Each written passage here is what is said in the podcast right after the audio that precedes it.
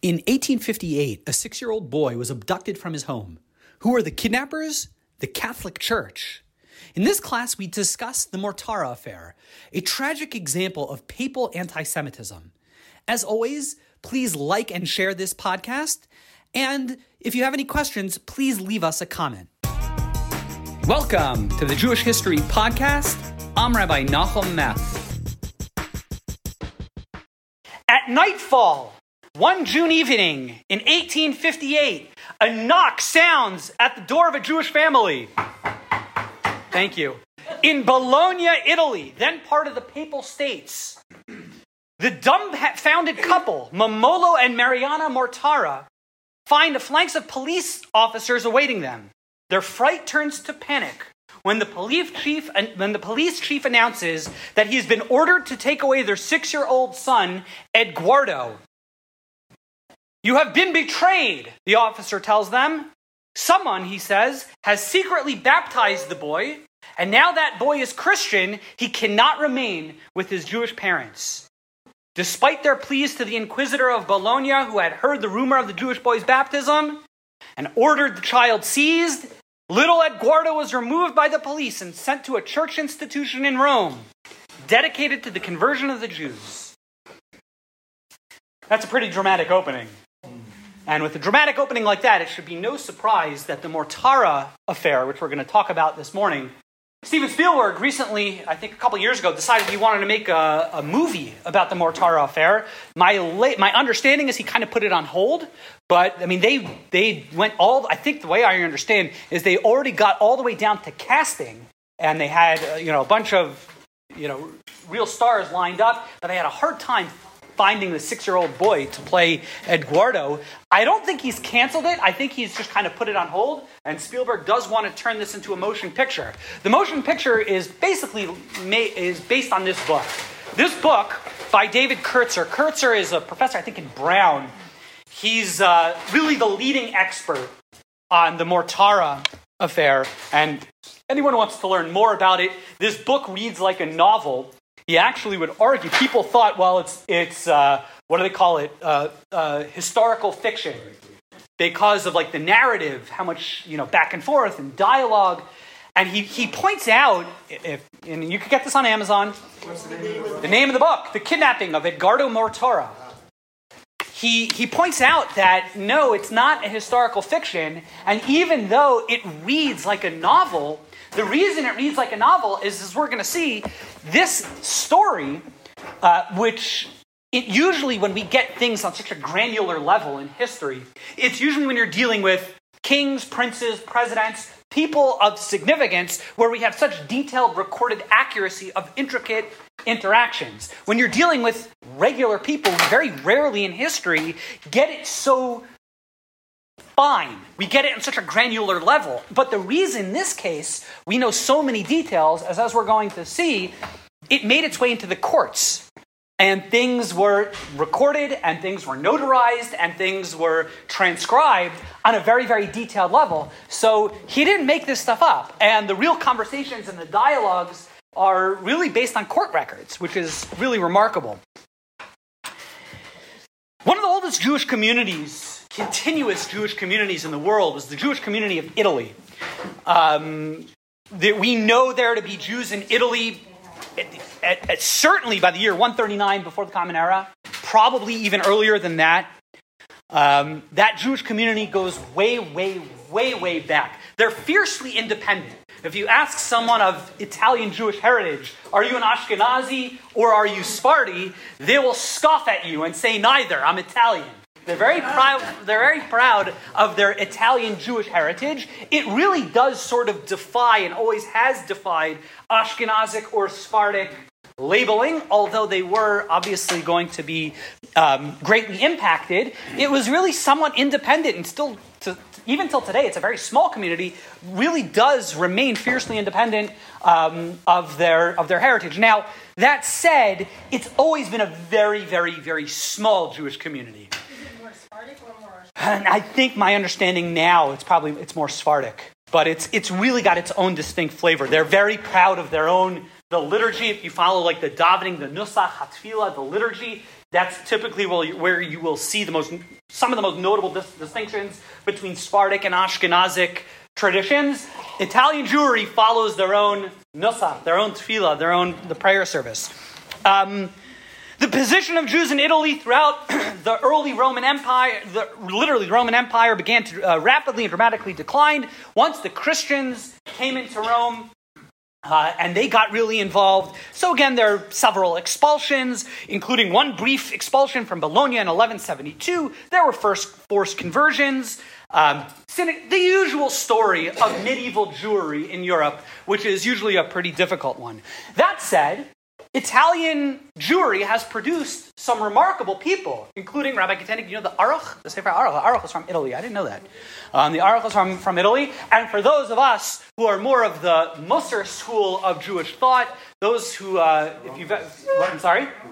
There you go. Ramchal, Rabbi Moshe Chaim Luzzatto. Anyone ever study Mesilat Yesharim? Rabbi Moshe Chaim Luzzatto. We quote that here at the Kollel. That we quote that book, I don't know, once an hour we, it's a classic. Rabbi Luzzatto was from Italy. The position of Jews in Italy, they worsened significantly in the early 1200s, as we mentioned. And really, one of the more interesting people is, is after the, we talked about, someone asked about, about Spanish Jewry, after the expulsion of the Jews in 1492 from Spain. So, really, the hero we've talked about in, in, this group before, we've talked about the hero of Spanish Jewry uh, was Rabbi Don Isaac Abarbanel. So, his story, he, he, he, after Spain, he goes, I believe, to Portugal for a little bit, but he makes his way over to Italy. I believe he died in, in, in, Italy. I think he's buried in my understanding. He's, he, he, uh, he's buried in, in Italy. And, but again, that's more towards the end of his life. But there you see that's where that Spanish, um, the Spanish connection and the Sephardic influence. When we talk about countries, we've mentioned this before, it's an important point to reiterate. When we talk about countries, particularly in the historical record, up until the mid 1800s, countries don't really exist. We've mentioned this before. We like thinking that France was this big country called France, and you had the king, and everyone kind of followed the order, and whatever the king says in France, that was, that was the law of the land. The reality is, countries didn't really exist because think about it. Before the 1850s, transportation, you, it'll take you a day to go 20 miles. How is your word? You decree that everyone must give King Rabbi Meth a cup of coffee as tribute every day. How is that order going to be received 200 miles away? Who's going to A, hear it? And how is it going to be enforced? Governments tended. To. What's that? Yeah, I know, right? the reality was, up until very recent times, countries were much more influenced on the local level. The local governor of your local province was really, in effect, the person who is the king. They were the ones who were practically in charge. We, I always say the joke that my history teacher always taught me in my Mrs. Wolf, my AP European history teacher in 11th grade, would always tell me, remember your AP history, the Holy Roman Empire wasn't holy, it wasn't Roman, and it wasn't an empire. Because it was just a bunch of little states until Germany, the unification of Germany in what was it, 1870, 1880, whatever it was, these were a bunch of tiny states. This is particularly too, true when we talk about Italy. The Jewish experience in Italy, Italy wasn't a country. I remember being shocked going back all the way back to Mrs. Wolf's 11th grade AP uh, US uh, European history class. I remember like waiting to learn about the history of Italy, and it's just there is no history of Italy. Italy was a bunch of tiny little provinces run functionally independently. That said, at the top of that hierarchy was the Pope. The Pope wasn't just, as he is today, sort of the religious leader of the Catholic world. He was the political leader of wherever his reach extended. He was the president, as it were, of those regions. Now, as the 1800s progress, there are movements within Italy for, the, for kind of a unification of Italy, that you, Italy should no longer be dominated by the Pope and be a Catholic political country, but it should sort of have its, um, its own leadership, its own political influence. One of the villains of our story is Pope Pius IX, who was elected Pope in 1846. He was initially widely seen as a great reformer, uh, a modernizer. He was originally thought to be someone who would go ahead and be supportive of Italian unification. Um, but he resisted it, and he was actually exiled in 1848. 1848 was a year of um, a lot of upheaval in, in Europe. There were a lot of failed revolutions in 1848, including in Italy. There was one of these attempts to unify Italy and all these different regions in Italy under one political government. It, they tried in 1848, and, and the Pope Pius IX actually had to flee, uh, but by 1850 he was back. However, his political influence it it began to wane. It really shrank, and really by after by 1850 he was really relying on French and Austrian troops to really exercise his power and exercise his influence. He, his, his control was really, he was relying on the Austrians and the French. The Jews, now, by, by 1848, you really, it's like kind of, if, if you look at Italy, it was kind of like midway through the boot, was an area known as the Papal States. It kind of goes more of like a crescent. The Papal States, these were the areas that were really under the domination of the, of the Pope, not, again, not just religiously, but politically. And this is going to be an important point. He was the political leader he was the president of these, of these areas in, in, a political sense. The Jews of the papal state at this time um, you know, they, they had, they, they had, they, again, as we mentioned, they had a rich, uh, the rich history in the papal state. The Jews in Bologna, which is going to be the place that we're really going to be focused on, they were expelled in 1593 by Pope Clement VIII. They were eventually let back in, I believe in 1790 is when the, the, the Jewish community in Bologna was reestablished. Most of the Jews who ended up settling back in Bologna in the beginning of the 1800s tended to be merchants by the time that our story rolls around in 1858, there are only about two, 300 Jews in Bologna. It's a very small, small Jewish community, and you wouldn't even call it a Jewish community. They really wanted to stay under the radar, didn't want to make any waves. They had no synagogue, they had no shul, and they had no rabbi. Can you imagine that? By 1858, in all of Italy, you had roughly 15,000 Jews, which again is a small number. It was, again, it's a proud Jewish community, very proud of their heritage, but it's very, very small.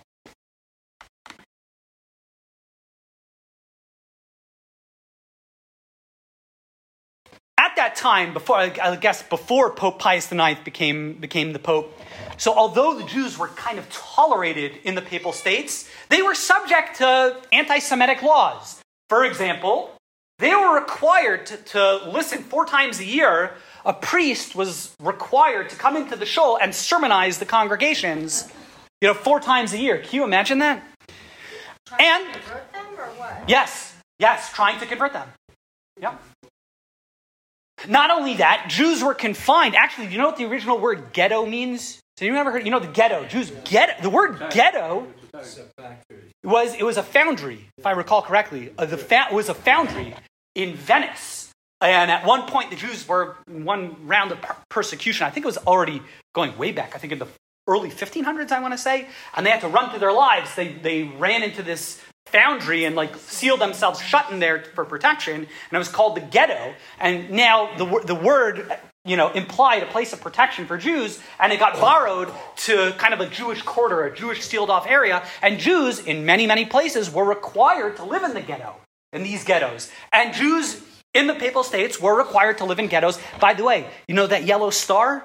That was actually instituted by, uh, I think, one of the popes at this, you know, in the 1500s of an easy way of identifying Jews.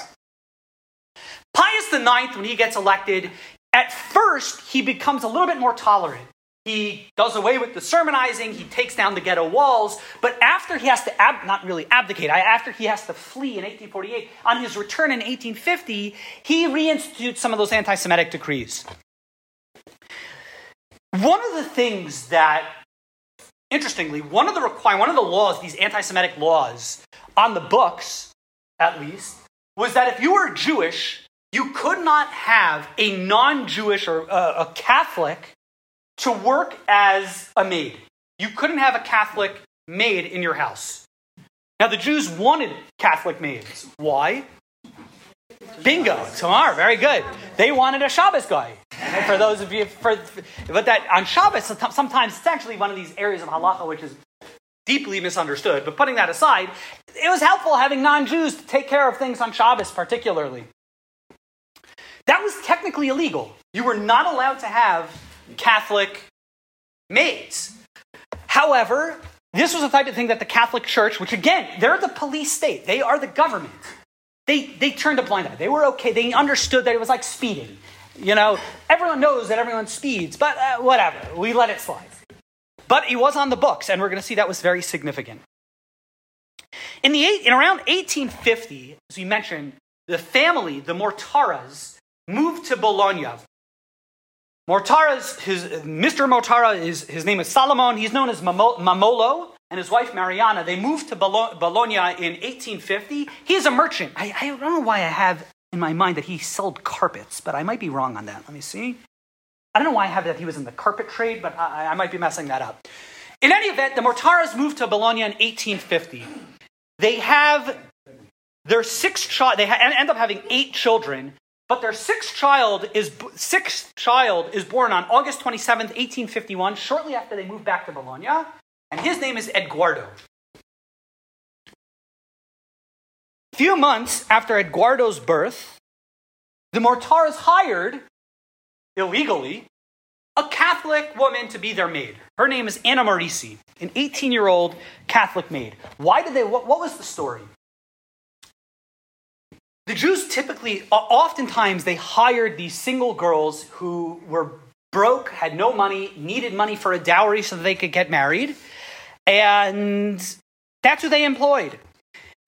Now, this Anna Morisi lived a little bit not, not the most ethical of lives. She became pregnant while single, and which was not super uncommon for unmarried servants in Bologna at that time.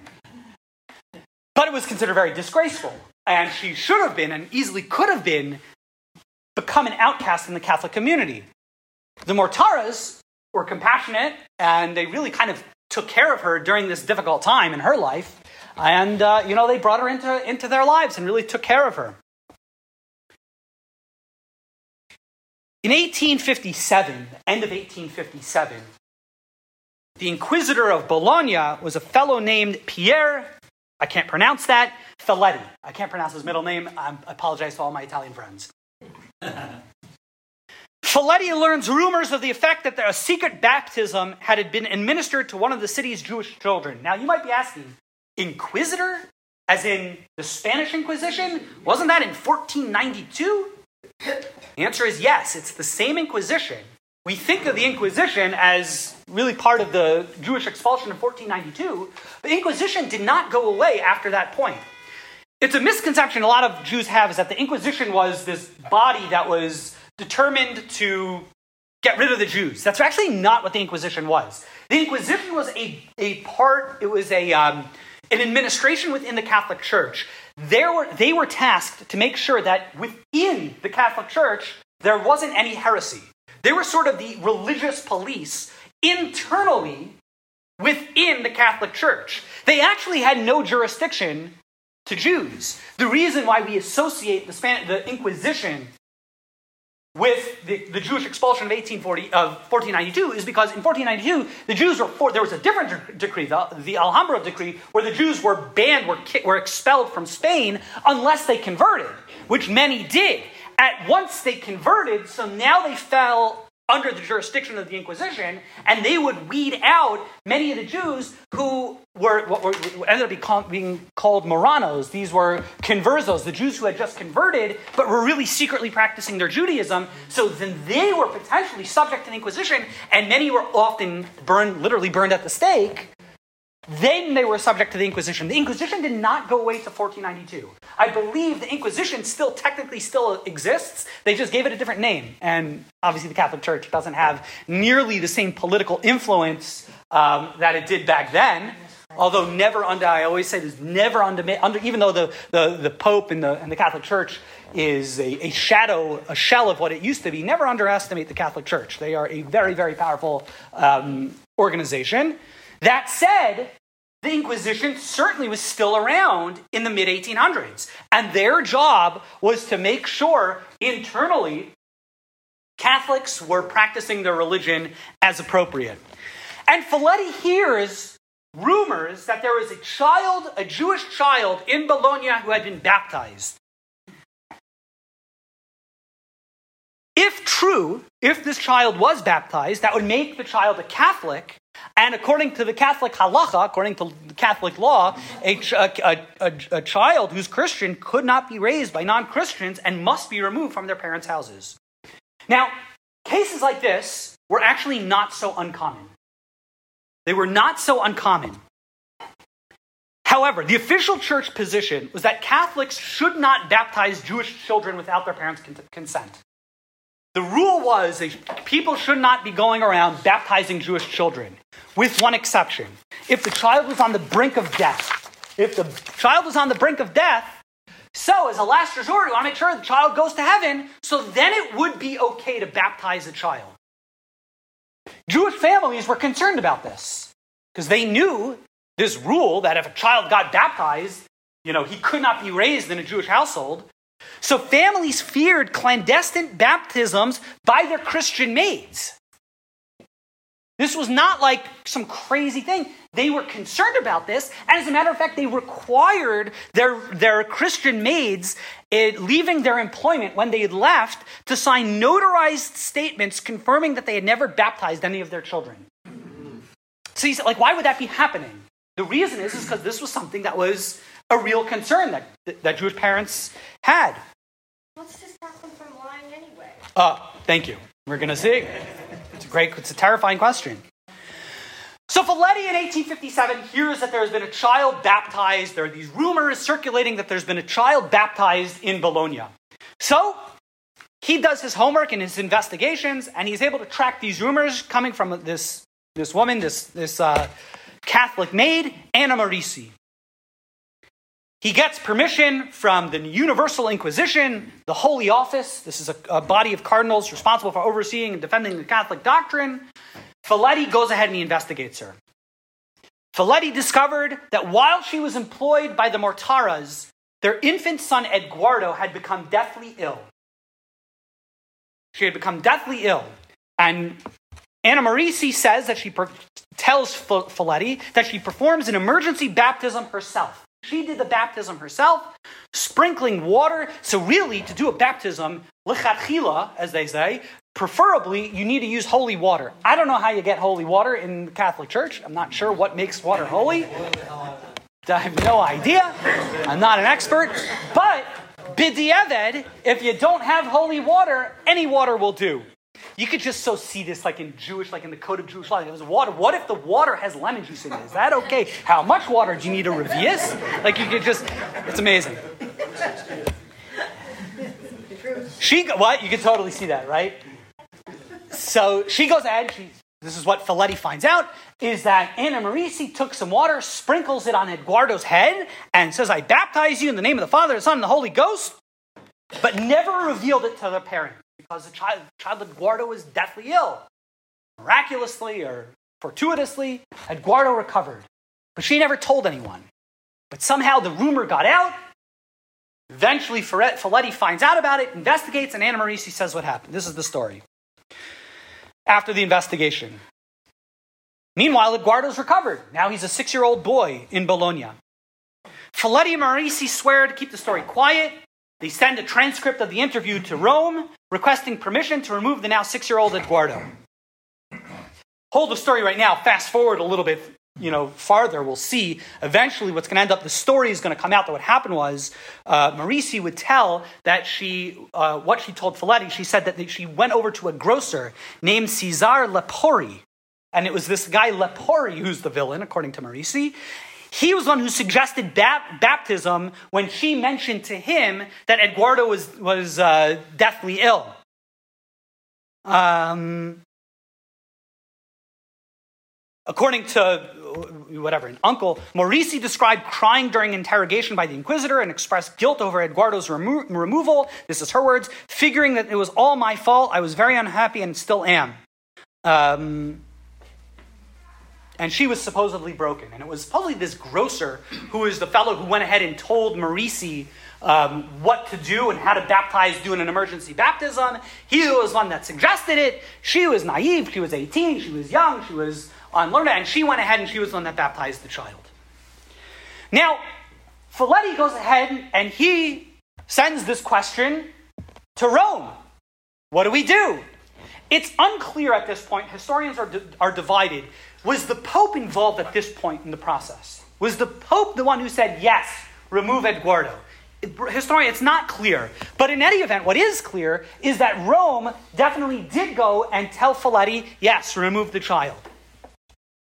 For the Holy Office, for the Inquisition, situations like this uh, were a real, real difficult. They were a quandary. They were a real difficulty. On the one hand, uh, the, the, the Catholic halacha, according to the, to the Catholic law, this child can no longer remain in a Jewish household. But on the other hand, this is going to be a scandal. You're going to abduct the child from, her, from the child's uh, mother's arms.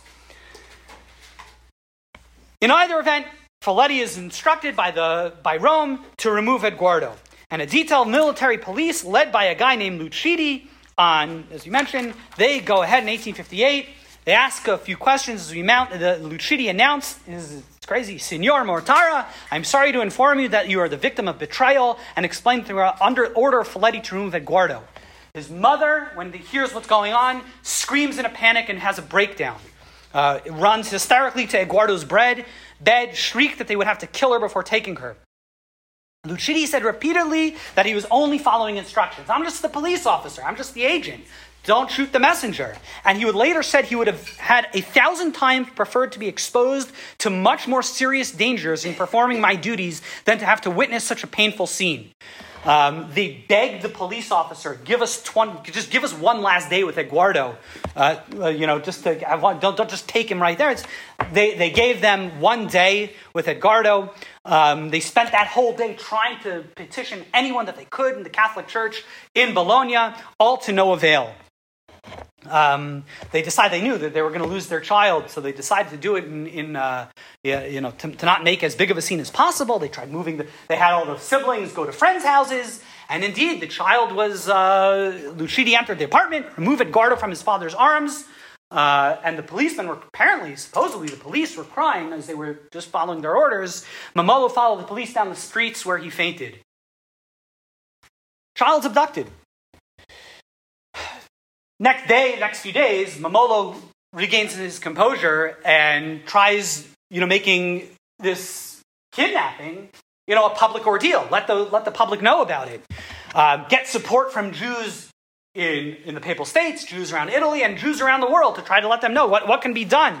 They send out to the Kingdom of Sardinia, to Britain, to France, even to the United States to see what to get as much press attention um, as they possibly could to see what what EITSA, what options do we have.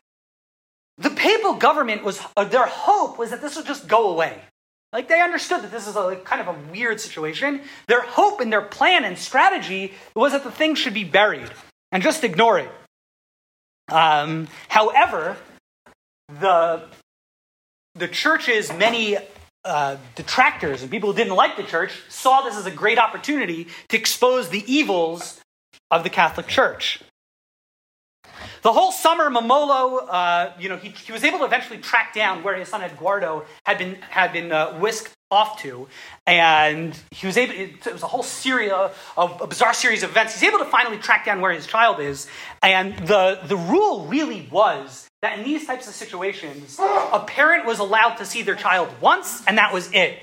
That was the that was really the rule. They would get one visit to say goodbye to their child, and that was it.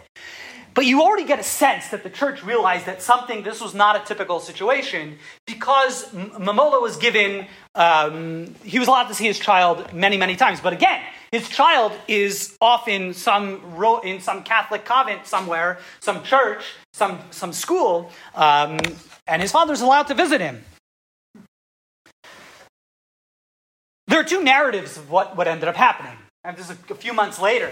So, two narratives. According to Momolo in the Jewish version, um, the helpless Eduardo had spent the journey to Rome crying for his parents and wanting nothing. He just wanted to come back home.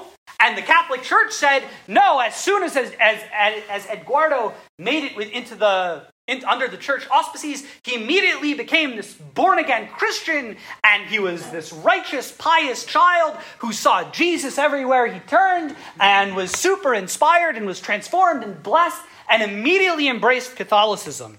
And he had spiritual strength far beyond his years.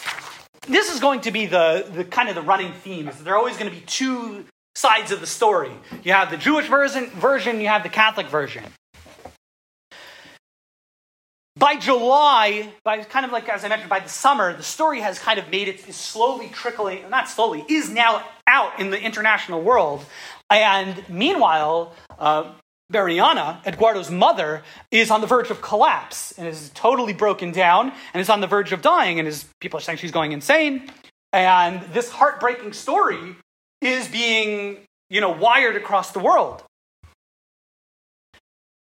There are many different versions in the Catholic story, but the bottom line is the one thing that they kept on saying is that Eduardo is a righteous, pious Catholic and he doesn't want to go back to his family.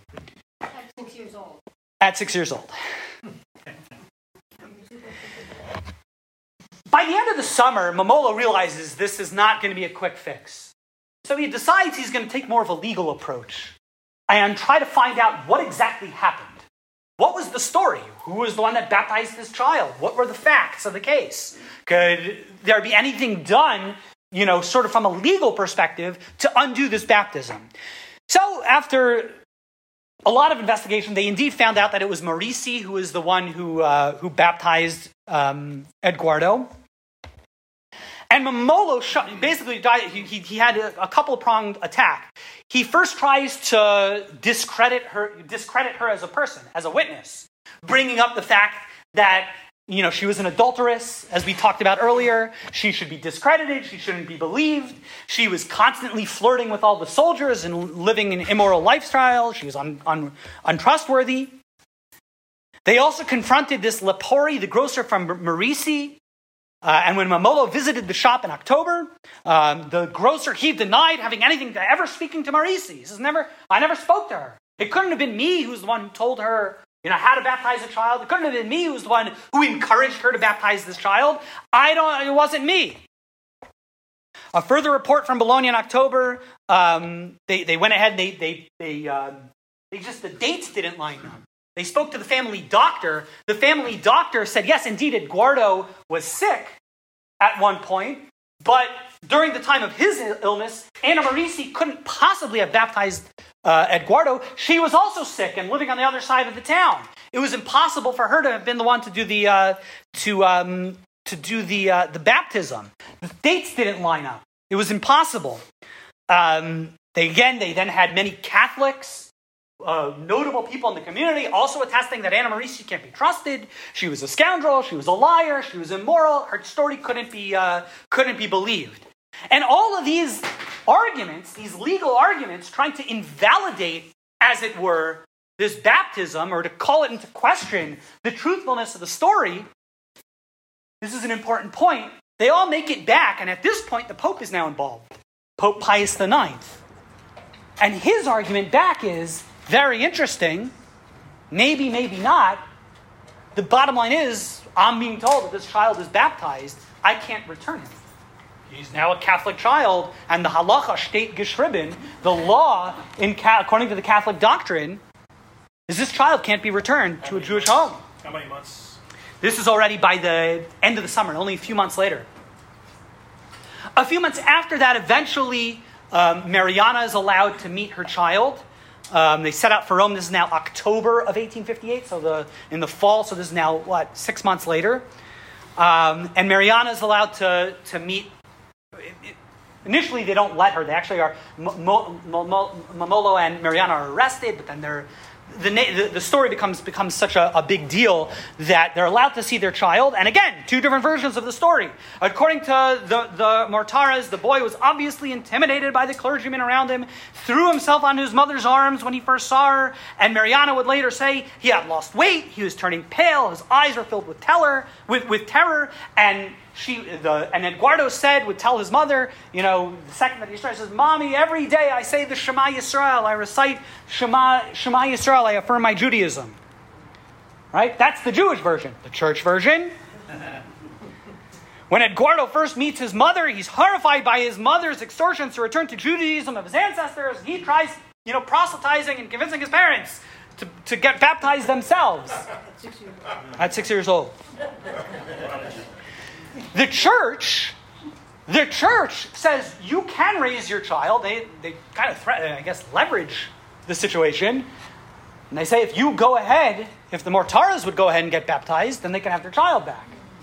To which they said we would rather be killed. Pope Pius IX took a liking to Eduardo and functionally became his father. He raised him, he had raised Eduardo as his own child. Um, and his determination to keep Edgardo from his parents turned into a strong paternal attachment.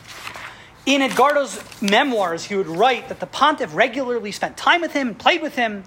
The pope uh, would, you know, play hide and seek with him.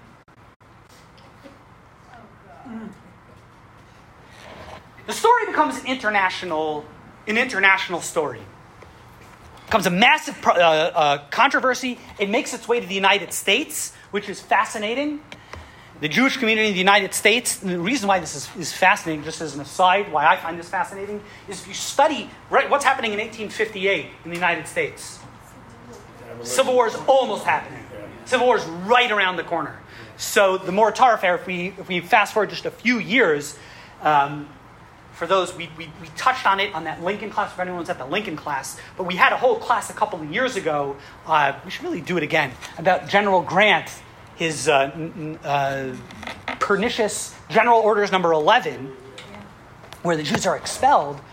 One of the reasons why that's, you know, that's a whole story in its own right. Uh, I encourage everyone to check out my podcast if you want to hear an audio version of General, of General Grant's order, General Order number 11. The Jewish community um, united to, to get that decree, to get General Order number 11 revoked, and they, it did. It got, Lincoln revokes it immediately. People always talk about this. Is, it's interesting. This is one of the first times in history, certainly in American Jewish history, but even in Jewish history, where Jews kind of come together as activists to try to solve a problem. If you go back in Jewish history, you don't really have activism. Where does activism start? General Grant's order, General Order number 11 in the United States is really probably the first time the American Jewish community comes together to solve a problem. And you see in, in, in that story, you see references to how the Jewish community a few years earlier in the United States had come together to try to protest the United States government and argue that the government should protest this the Mortara affair. So you have like the antecedents. Like this, this was one of the first. The reason why the one of the reasons why the Mortara affair is so significant in Jewish history, although it's kind of a footnote. But one of the reasons why it's so interesting is it really is one of the first times that the Jewish community unites on an certainly on an international level, or certainly on, a, not just a local political level, but on, a, on an issue that's not just relevant to their little community, but might be relevant to a community next door or a community around the globe and the Jewish community to, to speak out about it and to petition their, their leaders, their government, to do something about it. And the Mortara affair is kind of what one of the. There was really one other episode before this, and that was the Damascus blood libels of 1840, which, you know, kind of deserves its own class in its own right. But these were sort of the first episodes in Jew, world Jewish history where the Jewish world as it was kind of comes together to protest and outrage. Which leads to the question that a lot of scholars try to figure out why was it that this issue, the Mortara affair, becomes like a galvanizing point to highlight the question. If you study Eastern European history, particularly in Russia, kidnappings were not unheard of. This was actually part of Jewish life, where the Chappers. You ever heard of the Chappers? It was a horrible part of, of, uh, of Jewish life in Russia. Is children were conscripted into the army and every little town had a quota of children that needed to be filled to serve in the Russian army. And if the town couldn't fulfill its, its quota, you know, who are the easiest kid, children to be, people to be preyed upon? The weak, the disadvantaged, the poor, the orphan. And kids would literally be, little, literally be chopped. Chop means to grab. And the choppers, the grabbers, would abduct children and press them into the Russian army being pressed into the Russian army, you served for a short 45 years. It was functionally a, a if not a physical death, death sentence, it was almost certainly a spiritual death sentence. These types of things have been happening for a long time. Why are they happening here specifically?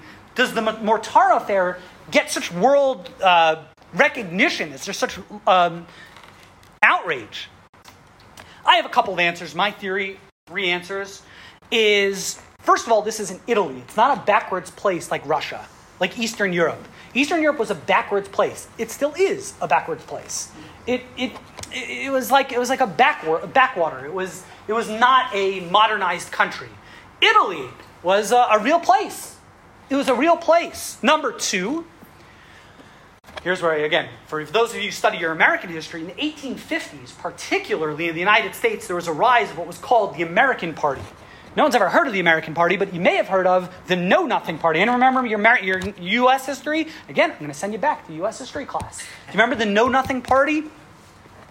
The Know Nothing Party in the 1850s. What's that? Still have it. Still have it. The Know, the know Nothing. Exactly. The Know Nothing Party of the 1850s was a party that really its main platform was xenophobia. People think it was an anti Semitic party. It really wasn't. They weren't against Jews, they, they weren't even against blacks. It was interesting. Many of the biggest abolitionists in the 1850s, the decade leading up to the Civil War, many of the greatest abolitionists, I believe Thaddeus Stevens was a, was a, was a know nothing. Their main platform was they were anti Catholic. They were terribly xenophobic. All of the real you know, the righteous and pious abolitionists in New England and New York were all know nothings. It's so weird how these people, you know, speaking out against, about, uh, against slavery and the discrimination were the biggest bigots themselves. They hated the Catholics. And they had this party um, that was their main, their, basically their main platform was anti Catholic. Um, it kind of fell apart because they didn't they were divided about slavery and slavery was the issue of the day in the united states so the party was short-lived. Uh, but it was very influential for, for its time. Why were they called the know nothings? I remember? I remember? Because they were a, they were very this was a one of probably the most significant third party in American history were the Know Nothings.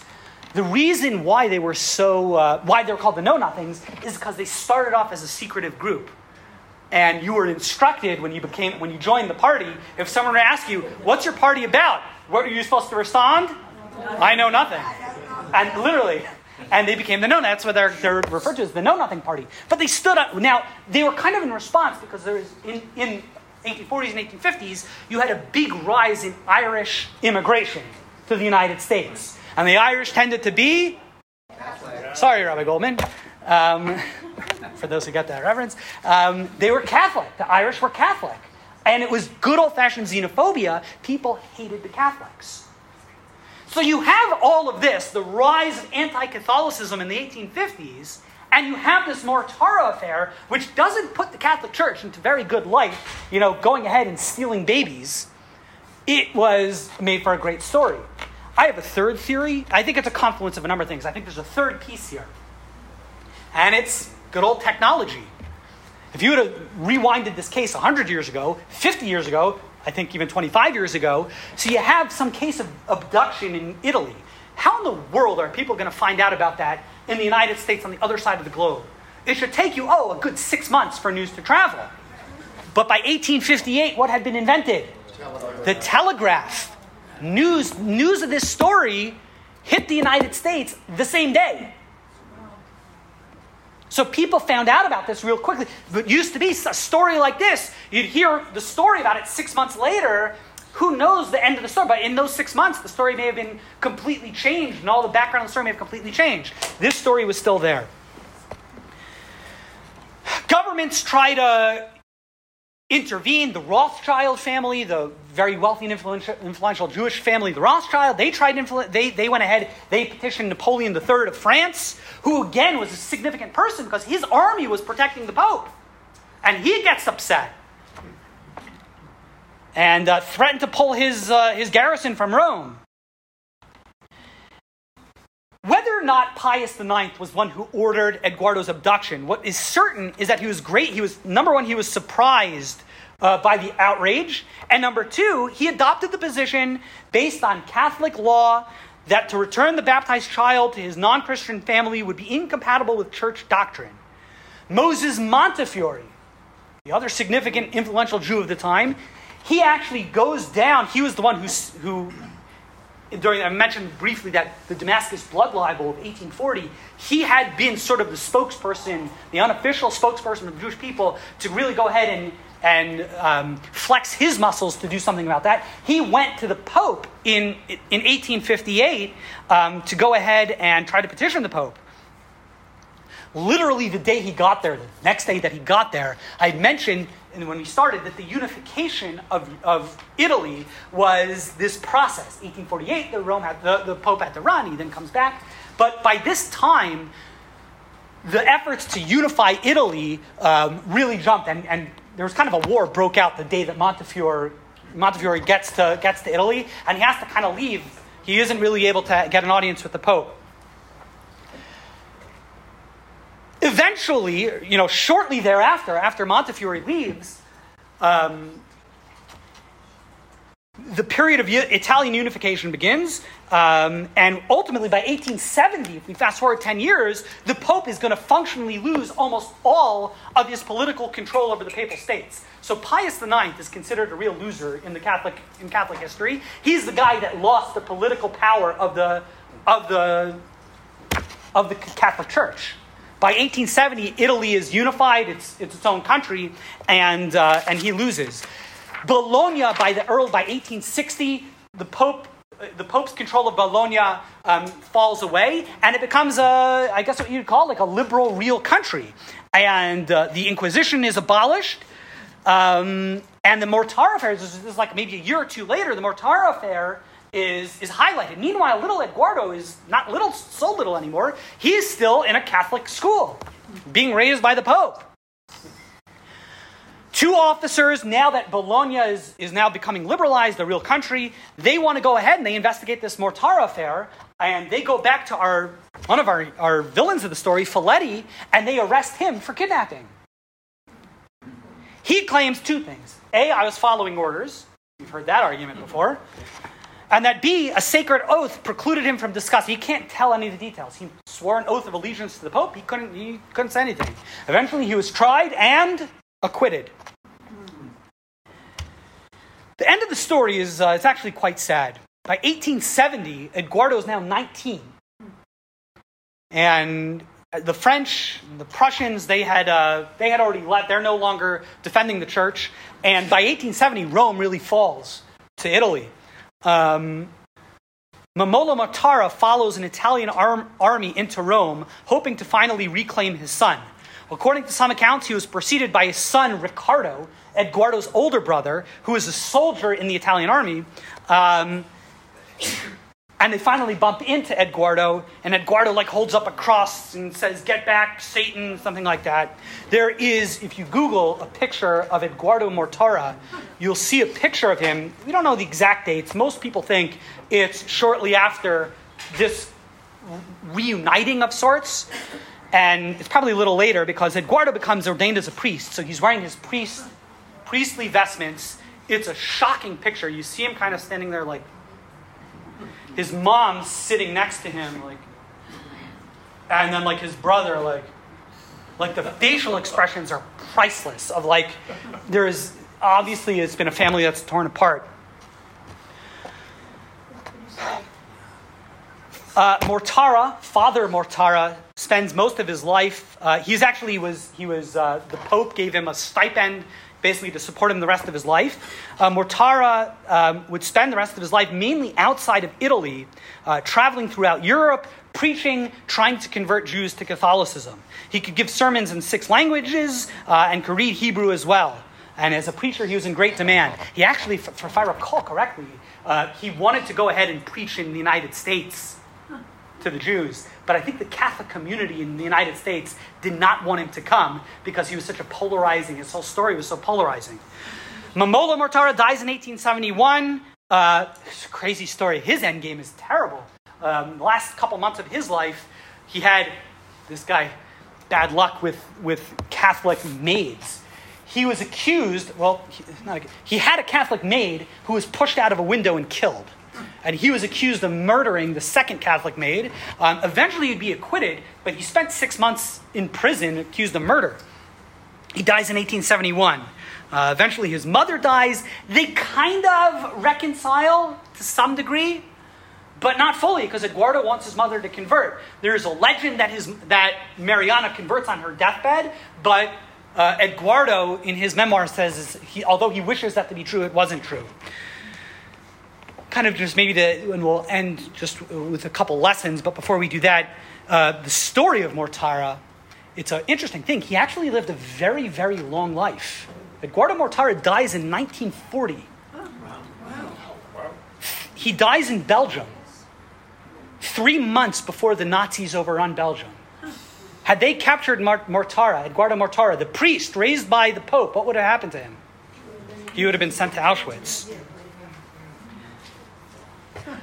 One of the questions that people, historians reflecting on this crazy story, is what, what, what was going through the Pope's mind throughout all of this? Was he sinister? Was he diabolical? What were his thoughts? What were his motives?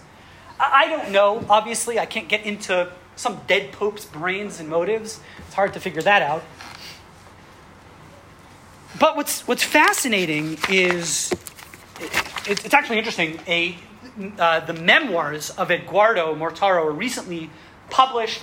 They were written in Italian and published. There's a lot of controversy about the translation of it. Um, Kertzer argues that it's been mistranslated, it's a very poor translation, and clearly slanted um, towards a Catholic perspective.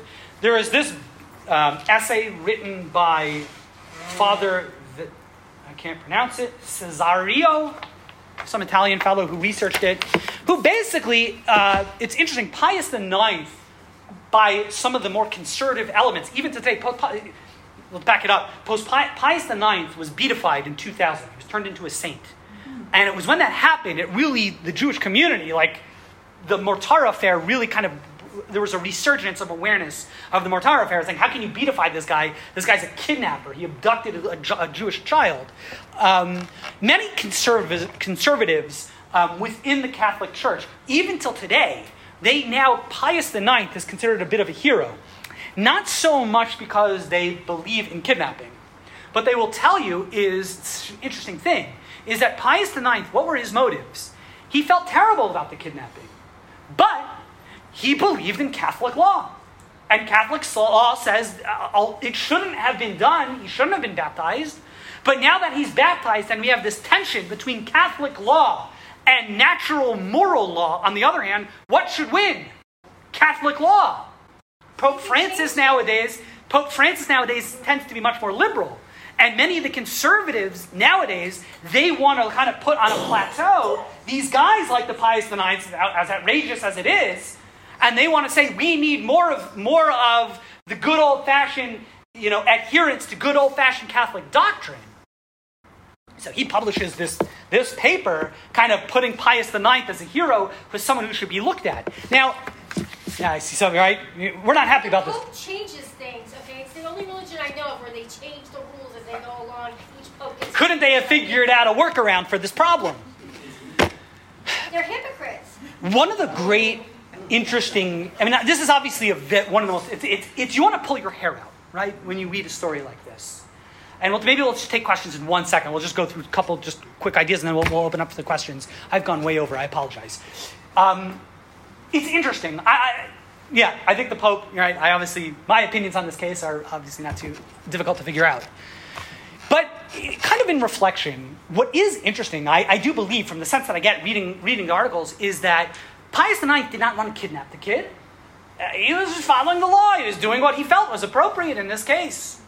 It's very interesting in, in let's say, in my own personal life, and I imagine in everyone's own personal lives. We all have struggles. We all have challenges of what's right and what's wrong.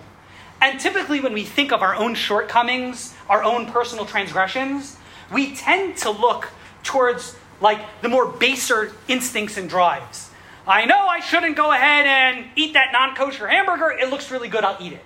I know I shouldn't go ahead and whatever, do, you know, violate Shabbat, but it's convenient. I'm going to go ahead and do it. I know I shouldn't go ahead and speak Lashon Hara and gossip about my friend, but he's a real jerk and I'd love to expose him. Those are like baser drives, like things that we get. That's typically when we think of our own personal transgressions. We tend to like look in that direction. But if you look in writings of, of the Sifrei Mussar, of the great Jewish ethicists, they will tell you, of course, that's true.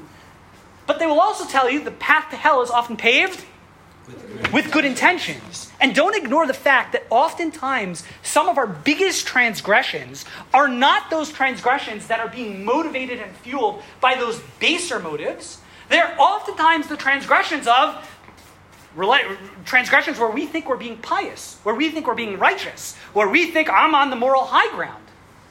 I go ahead and I see my kid doing something inappropriately, so I yell at my child. How dare you? And I humiliate my child because I see them, you know, whatever, doing something wrong. Right? We've taken the moral high ground. I see my child doing something. Yeah, but what did I just do? I humiliated my child. I yelled at my child. That's also wrong. Your intent wasn't to wasn't a base intent, it was a noble intent, but it was still wrong. And I think that's the story with the Pope. His intent, uh, I'm gonna let's work hypothetically. I don't know, but let's say hypothetically, his intent was good. That's not an excuse. He kidnapped someone, and what he did was terribly wrong. In Jew, I have a question.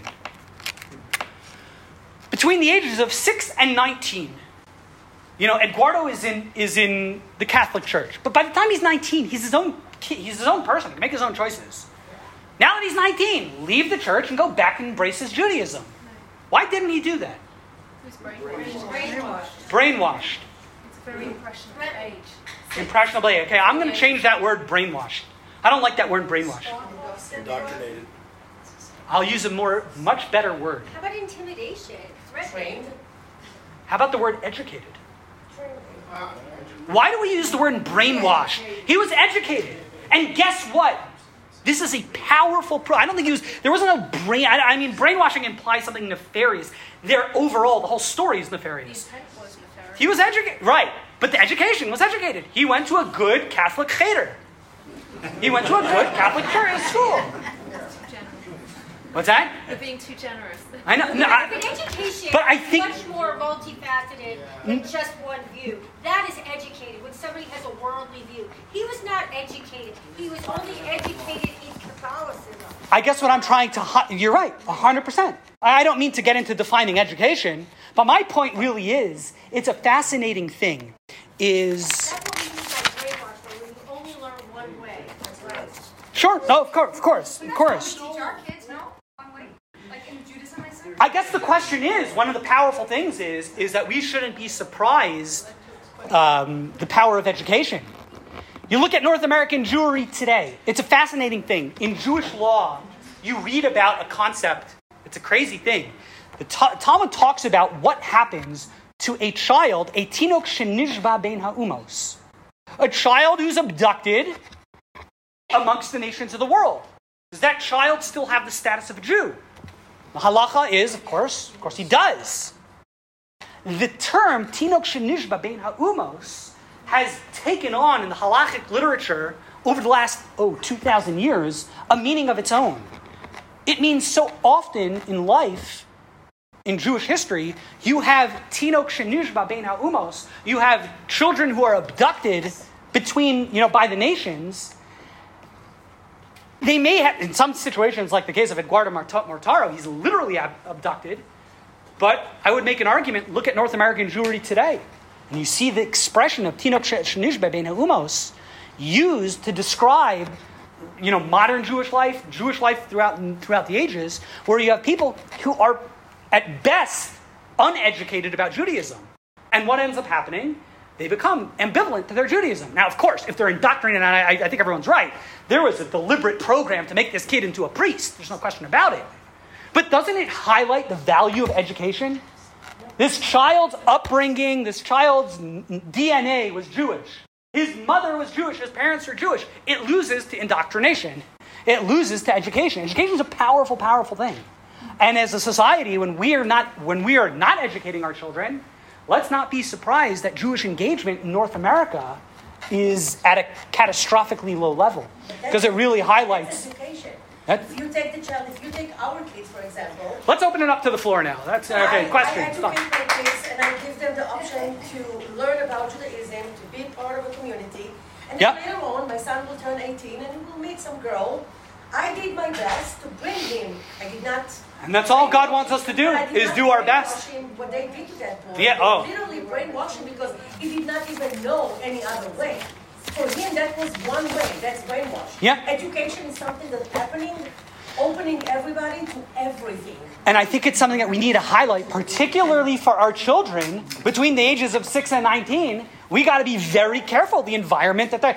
Obviously, if they're indoctrinated, it's going to be horrible. But let's never undervalue the value of a good old fashioned Jewish education. Thoughts, questions? Jonathan has a question. Um, I, I think by 1850, the reform movement in America existed. Uh, depends how you define it.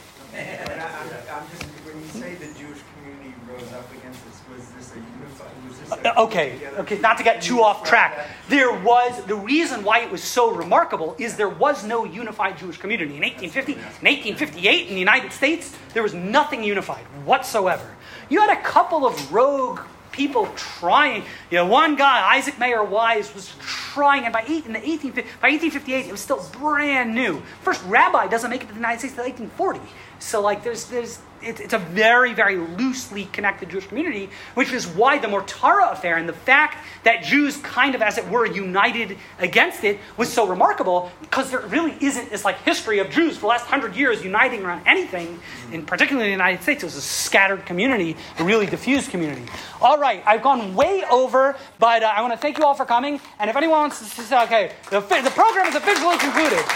So I don't want to hold anyone, but if anyone has thoughts or questions, I'm happy to stick around. Thank you for listening to this edition of the Jewish History Podcast.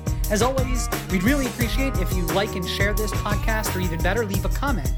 For more information, please visit us at www.lasvegascolel.org.